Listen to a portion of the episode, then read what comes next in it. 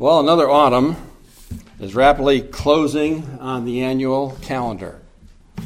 A time where the last few leaves are being stripped from dormant trees, awaiting new life in the spring.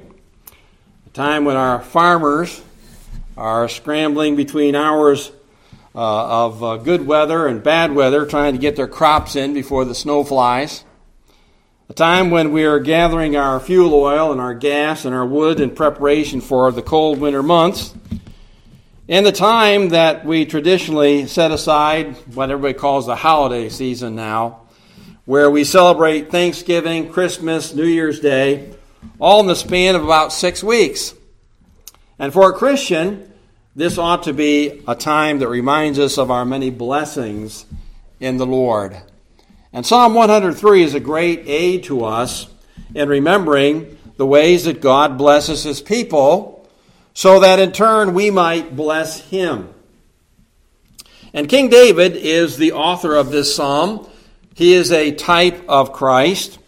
And although he was a sinner like we are, he was also the greatest of all Israel's kings and a man after God's own heart. He authored over half of the Psalms in the Word of God as he contemplated the many benefits that God had bestowed upon him. He welled up in praise and composed this psalm. Now, last time we looked at his personal reasons for blessing God, which really are ours as well. But he wrote those particular verses in the second person singular as he's speaking to himself and personalizing God's blessings, and in turn uh, blesses God.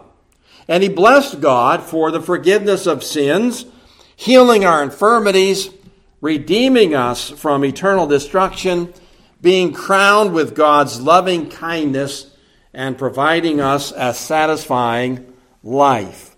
But now, beginning in verse 6, as we read earlier, King David shifts his thoughts to the people of God. And he speaks now in the second person plural to those who fear God, keep his covenant, and remember his commandments. He's addressing the faithful people who follow the Lord and thus receive his many benefits. So today, as we approach another Thanksgiving week, let's contemplate why we, as Christ's New Testament saints, should bless the Lord. Heavenly Father, we pray today that you would again remind us of the great things that you have done, the great provisions that you have made for us that help us to be a people who can indeed bless you. Lord, uh, these are just a few of the things that you've done on our behalf. We could all personalize many more. And yet, Lord, we, we think today as we approach uh, another Thanksgiving day, not long before we enter a new year, that you would help us to be a faithful people who fear you, and we show that by blessing you, not just during this time of the year, but Lord, every day. So, Lord, use this psalm to help us see some of the reasons why your people can bless you. We ask this in Jesus' name and for his sake. Amen. Well, this morning we're going to begin in verses 6 and 7. And here we see that we bless the Lord for what he does for his people. Only a couple of things are mentioned here. There are many, many things that uh, Paul, uh, God does for his people. But in these verses, David mentions two things. He delivers them from oppression and he reveals to them his ways. So in verse 6, we read, The Lord executes righteousness and justice for all who are oppressed. Now, again, in these verses, we have to be careful that we don't read too much into all, because God does not always bless all people all the time. And certainly there is an aspect of His grace that really does bless everyone in the world in different ways, but he doesn't necessarily deliver them all the time uh, outside of his purposes and outside of his will. So, in the fallen world in which we live, there certainly exists much oppression. It has sometimes been based on the color of one's skin. And it's sad to see that there are those in high places today who always want to play that card. But there are many other ways people are oppressed, such as harsh, draconian laws, unjust governments who are led by despots and tyrants, unjust judicial systems that render oppressive decisions wicked people who are proud and sit in powerful places. And then on the personal level, there is much oppression going on as well. There's child abuse, spousal abuse, bullying, and all kinds of other ways in which we can be oppressed. Uh, and you have it because we are a sinful and depraved people. And sometimes God's people end up being oppressed as well. Israel was oppressed for 400 years in Egypt before God finally acted and delivered them. And that was in his timing and according to his promise. And he did rescue them. And he put, uh, and he brought justice upon Pharaoh and the Egyptians. David was oppressed by Saul for many years. The prophets were oppressed by selfish, rebellious rulers. But the Lord strengthened them in those times, and their enemies were eventually judged and dealt with. We come to the New Testament. We look at Hebrews chapter 11, and it mentions many men and women of faith, some of whom were oppressed, but God's will was accomplished in them, and eventually they reached the promised destination.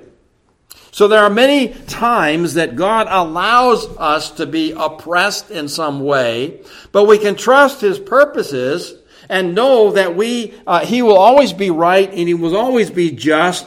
He'll see us through. And of course, in the end, He will deliver us from all of this when He takes us home to be with Him. We remember Moses when he wrote Deuteronomy 32 verse 4. He is the rock his work is perfect, for all his ways are justice, a God of truth and without injustice, righteous and upright is he. So, in those times where we may feel oppressed, we have to realize God has his purposes in it, and eventually he will deliver us because he is good and he is right. Now, in verse 7, we see something else and that is that he made his ways known to Moses, his acts to the children of Israel. Now, the Lord then makes his ways known to his people. The Lord has chosen over time to reveal himself to us. He revealed himself to Adam and Eve in the garden.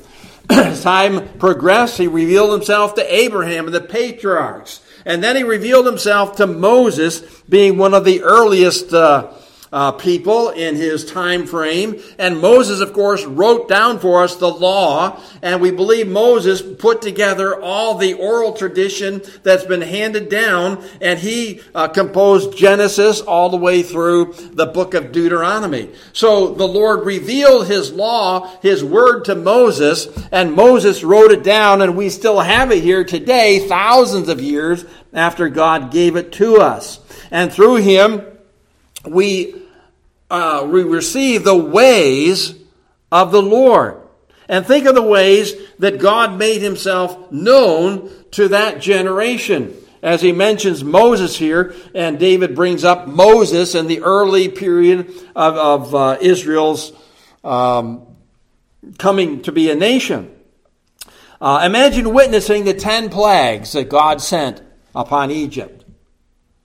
Imagine the miracle of crossing the Red Sea on dry ground and then Pharaoh's army being destroyed as the Lord brought it back to its normal place. Think of uh, Mount Sinai, the smoke and the fire, and the voice of God thundering from the mount that uh, put fear in the hearts of the people. Think of God meeting their needs as they were journeying through the wilderness wanderings and gave them victory uh, in the second generation and go uh, as they went into the promised land and conquered it. God showed Moses how he should be worshiped and obeyed through the sacrifices, through the priesthood, and through the tabernacle. So, reviewing God's ways in the past helps us to trust his ways now. And we have the complete revelation of God in our hands, and there's no excuse for us not to know God's will. And we're blessed to have this absolute truth to save us, to sanctify us, and to guide us in our journey to glory. If the Lord had never revealed his ways to us, we would be a people with absolutely no, no hope. So we can thank God for these things. The way he treats us, what he does for us, especially in giving us his word where we find all these great and wonderful things. Now, we come to the next section here, beginning in verse 8, and we see that we bless the Lord because of what he is toward his people. And this parallels some of the things David has mentioned in verse, uh, the first five verses.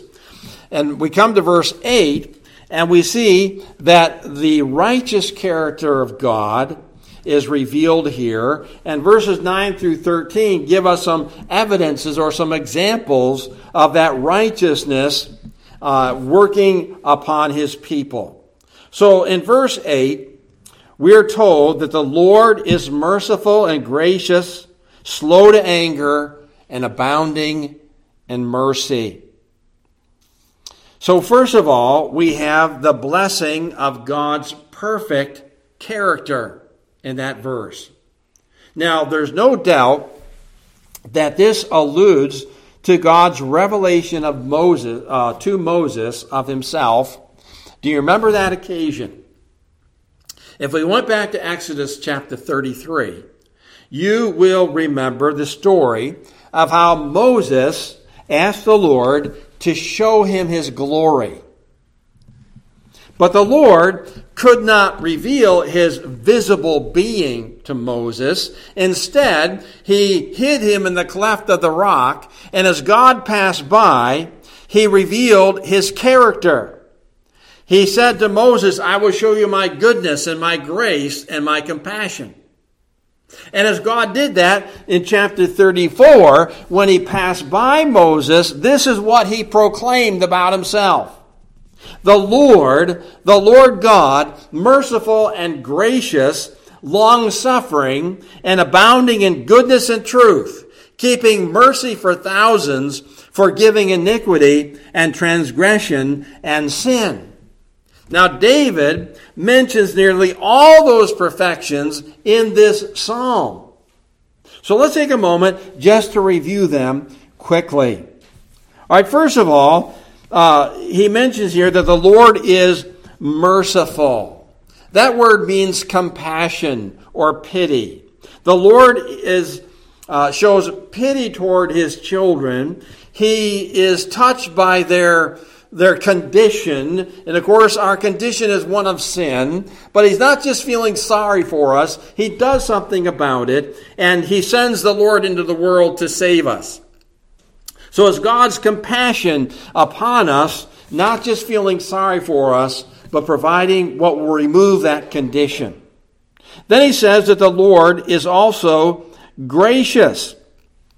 Of course, we have that great word in the Bible, uh, grace, that we just sang about. But we know that this is God's unmerited, unearned favor that He constantly pours out upon us, especially His people, those who know Him. He goes on to say that God is slow to anger. That means He's long tempered, He's patient, He's long suffering toward us. He doesn't deal with us as we really deserve. If you turn back to Psalm 78, um, he mentions this in response to the rebellion of his people. 78, verse 38. But he, uh, if you back up, you would note, for their heart was not steadfast with him, nor were they faithful in his covenant. But what is God's response? Verse 38 But he, being full of compassion, forgave their iniquity and did not destroy them. Yes, many a time he turned his anger away and did not stir up all his wrath, for he remembered that they were flesh, a breath that passes away and does not come again. So, although God could have judged them for every single thing they did wrong, he didn't. And the same is true of us. And the same is true of everybody. I don't know about you, but uh, I usually uh, glance through the obituaries in the Sunday paper. You might think that's a little morbid, but what I look at is how old everybody was when they died. And I'm always looking for people who are older than I am. Uh, but you know what? You think about all these people, they died. Did they know the Lord? And in their 80, 90, maybe even 100 years, how many sins did they commit that God did not judge them for, but in the end, He will have to? And the same is true of us. Even once we're saved, when we commit a sin, we deserve to be punished for it, but does He always do that? No, He doesn't. He's long suffering toward us. And whenever it was you got saved, however old you were, all those sins before you got saved, he didn't punish you for them. He could have. He would have been just to do so. But instead, he saved you, and then he could forgive you of all those sins. So he's aware of all the sins being committed by all people in the world every day, but he's not always acting in judgment upon that each and every day. Finally, we're told he is abundant in mercy. Now, there's again a key word in the Old Testament. It could have been translated loving kindness. This is that Hebrew word hesed that uh, the psalmist already mentioned in verse 4, and he mentions it in verse 11 and verse 17 as well. So, this is God's overflowing, abundant, um, uh, superabundant, really, loyal love toward his people. So, in what ways are these perfections then evidence to us? These great things, His compassion, His grace, His long suffering, and His loving kindness or His abundant mercy. Well, he goes on to display some examples of this in the next few verses.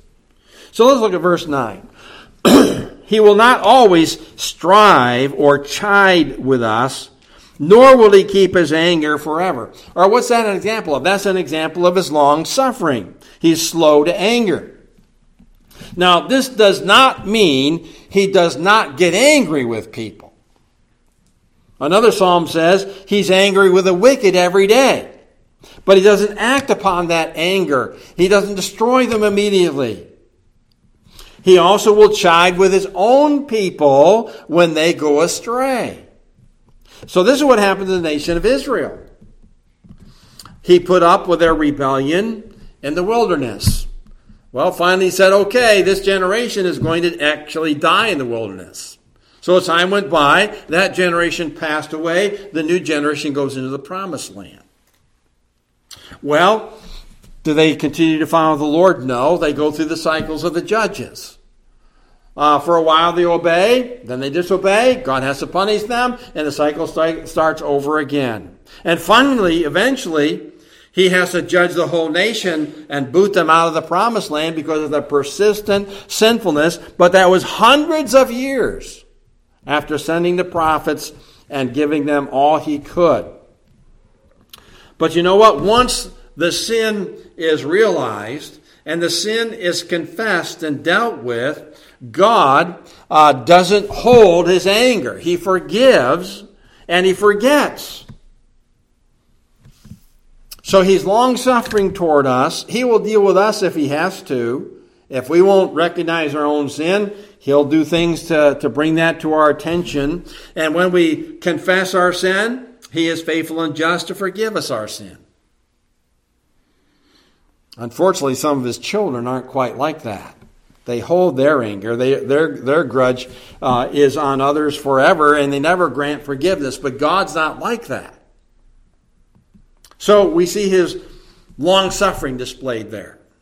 Now look at verse 10. He has not dealt with us according to our sins, nor punished us according to our iniquities. Was he speaking of that? Well, that's his mercy. He doesn't give us what we deserve. That's what mercy is. Sin, uh, the word sin here alludes to the guilt associated with wrongdoing, whether a person senses that or not. Our prisons are full of lawbreakers who have no sense of guilt about why they're where they're at. But that doesn't mean they're not guilty. And sometimes we may sin and not have a sense of guilt about it, but sooner or later God will help us to see that. So sin carries the idea of the guilt associated with the wrong done. Now, iniquity is a stronger term that reveals the perversity and depravity of the sin. So every sin is rebellion against God's law and God's will. Every sin deserves immediate punishment, perhaps some more than others. Yet, as we mentioned, how many sins go unpunished, at least for now? If God was unmerciful and He gave us what we deserved, we wouldn't have a population on the earth, would we? No, He's merciful and He's long suffering. All right, but ultimately, of course, sin carries the penalty of spiritual death. Uh, which is eternal in, uh, separation from God, he would be completely just in letting us all get what we deserve, which is eternity in hell.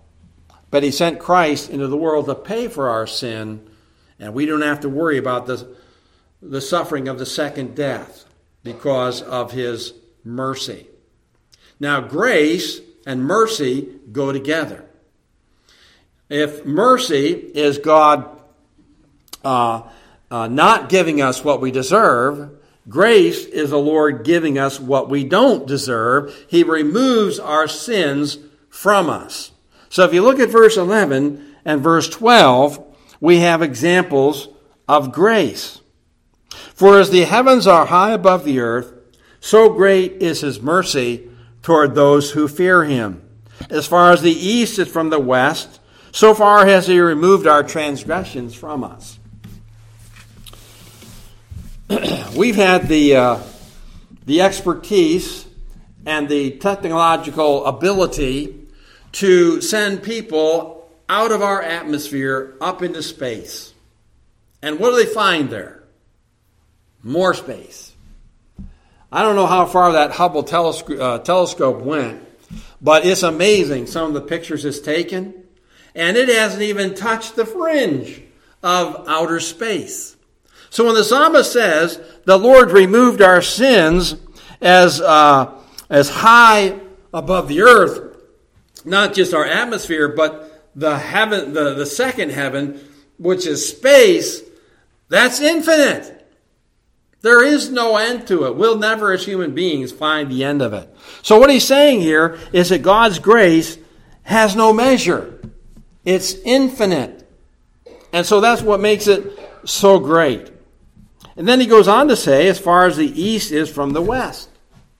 So think about that. Maybe you have thought about it. Why didn't he say, as far as the north is from the south? Well, because if you travel north, won't you eventually go south? So it's measurable. But if you go east and you just keep going east, you're never going to go west unless you turn around. So that means the east will never come to the west. If you go the other direction, the west will never come to the east. So again, it's not measurable. So the Lord's grace is immeasurable, and that's how far He's removed our sins from us. Now, I don't know about you, but there are times when the devil puts prior sins in my head. And although I might try to forget them, I, I can't always do it. But God does. He forgets about them.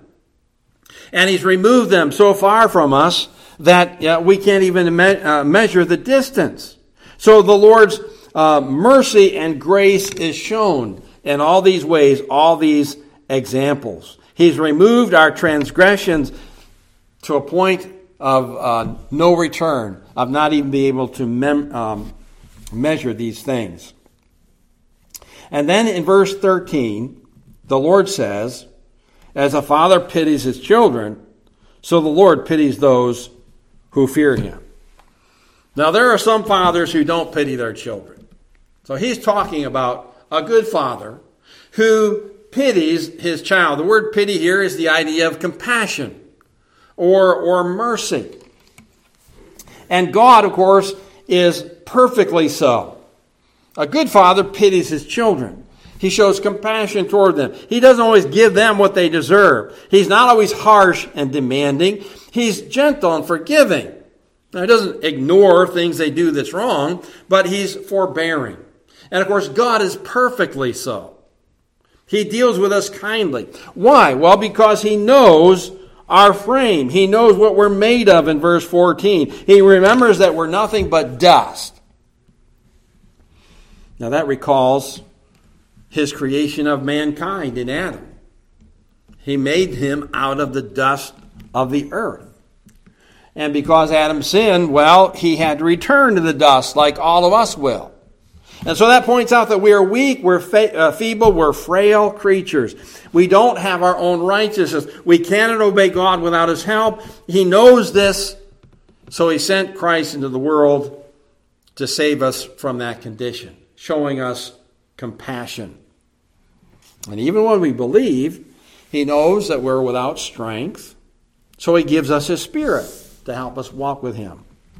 Do we thank Him then for His long suffering, for His mercy, for His grace, for His compassion? And do we display these attributes in our own life? Because some of the attributes of God are what we call communicable. That means we then can mimic the things that God has shown us. We can be merciful. We can be compassionate. We can be gracious. We can be long suffering. And the closer we draw to God, the more we will take on His character as He desires. So we should thank God for uh, who He is to His people, what He is to His people. Now, in verses 15 to 18, he carries on with this thought that we read in verse 14, and that is we bless God because He understands His people. He understands the condition of humanity. Look at verse 15. As for man, his days are like grass, as a flower of the field, so he flourishes. For the wind passes over it, and it is gone, and its place remembers it no more. But the mercy of the Lord is from everlasting to everlasting on those who fear him, and his righteousness to children's children, to such as keep his covenant, and to those who remember his commandments to do them. So he uses some natural metaphors here to picture the brevity and the frailty of human life. Our days are like the grass, or like the flower out in the field. This year, I didn't think the grass was ever going to quit growing. Started mowing it in April, didn't quit until November.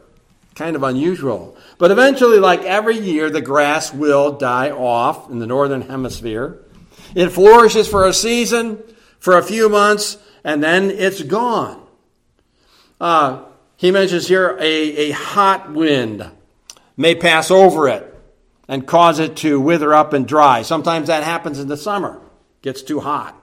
Or it's just the natural passing of these types of things. And when it's gone, it's gone. Nobody can tell where the blades of grass were or the flower bloomed. It's gone. And that's the way of our physical life. Can you believe it's already Thanksgiving week 2021? You know, where did the year go? As the psalmist said elsewhere, our days pass swifter than a weaver's shuttle. And the older you are, the more you realize that truth. And verse 14 fits well with this as well because we're nothing but dust and our days on earth are short. God knows this. It was not his original intent, but that's the way it is because of sin. So should we be discouraged?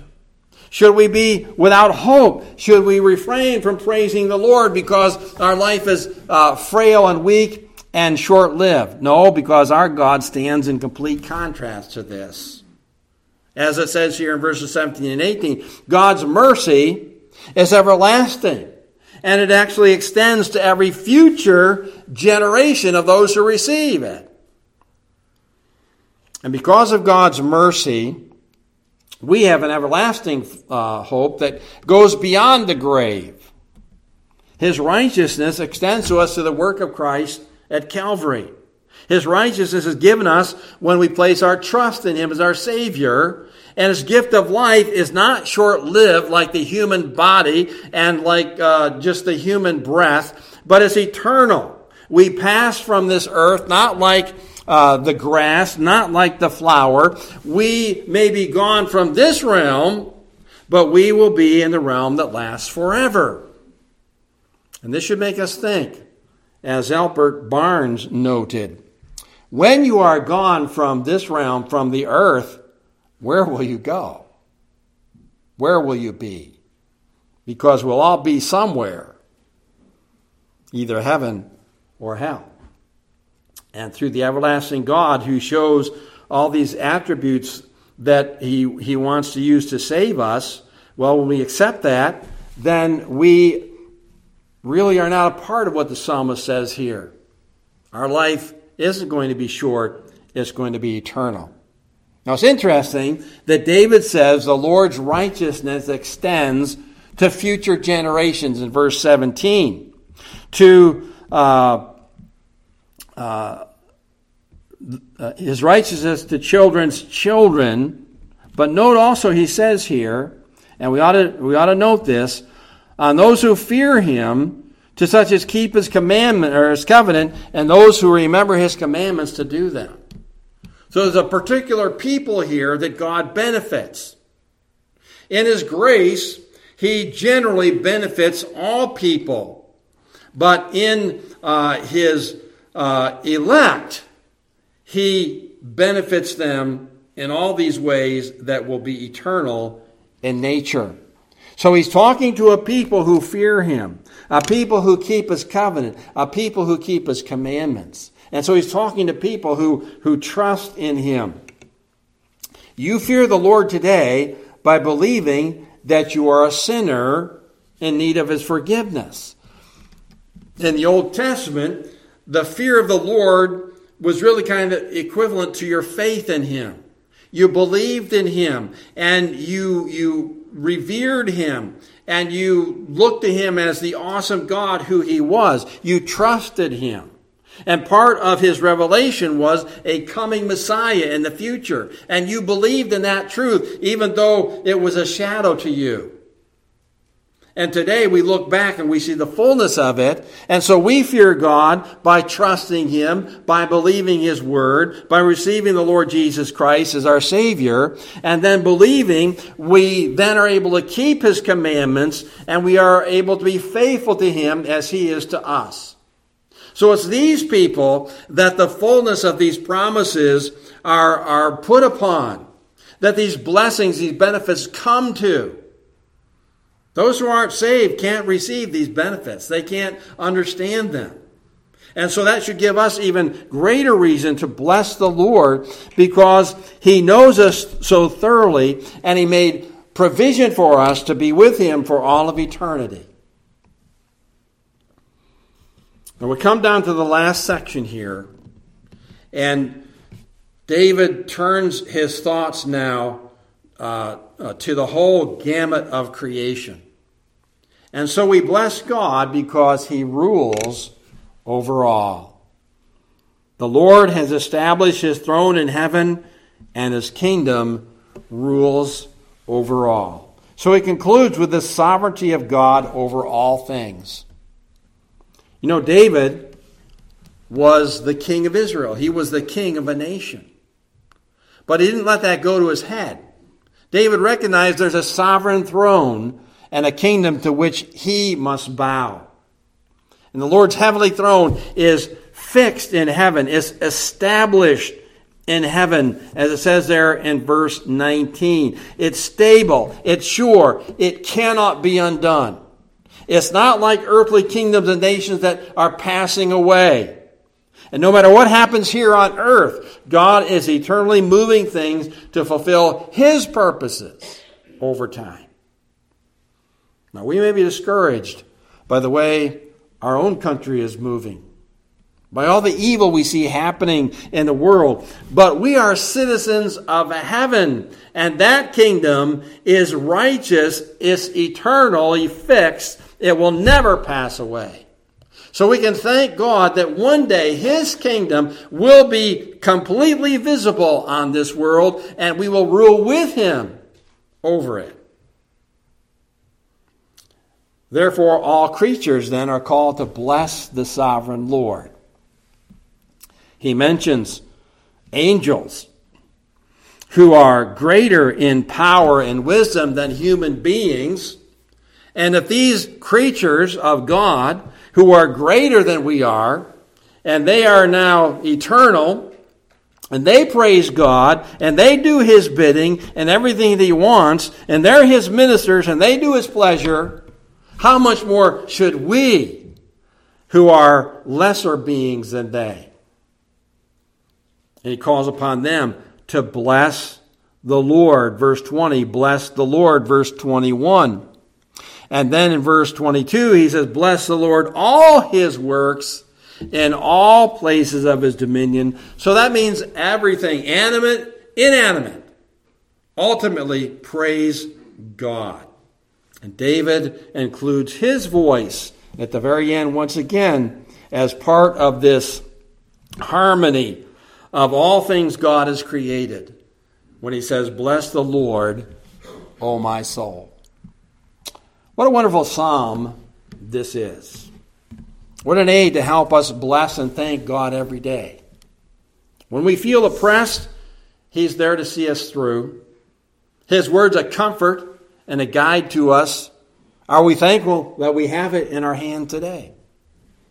Do we praise Him for His compassion, His mercy, His grace, His long suffering toward us? That He understands our frame, our frailty, our weakness, and still deals kindly with us? When we despair that truth and righteousness are falling and failing in the world, do we thank God for His uh, providence, for His sovereign, and praise Him that one day He will make all things right? So, will you make an effort beginning today, and hopefully you've done this already, but to be consistently blessing God every day for his many benefits. Let's pray. Heavenly Father, we thank you today again for your word. We thank you for this psalm that lifts up praise to you in so many ways for who you are, for what you've done for your people, for your sovereign rule, for your mercy, your grace, your long suffering, your kindness, your love. The Lord, help us each day to take some time to think about these things and to praise and honor and glorify you because of them. And Lord, we pray that uh, if there's someone here this morning, perhaps one of our younger ones who have not yet come to know Christ as their Savior, that they'll realize these truths about Him and all that He's done to save us as His people. And Lord, help us not only this week as we gather with family and friends, but each and every day through the coming year to take time to bless your name. We ask in Jesus' name and for his sake. Amen.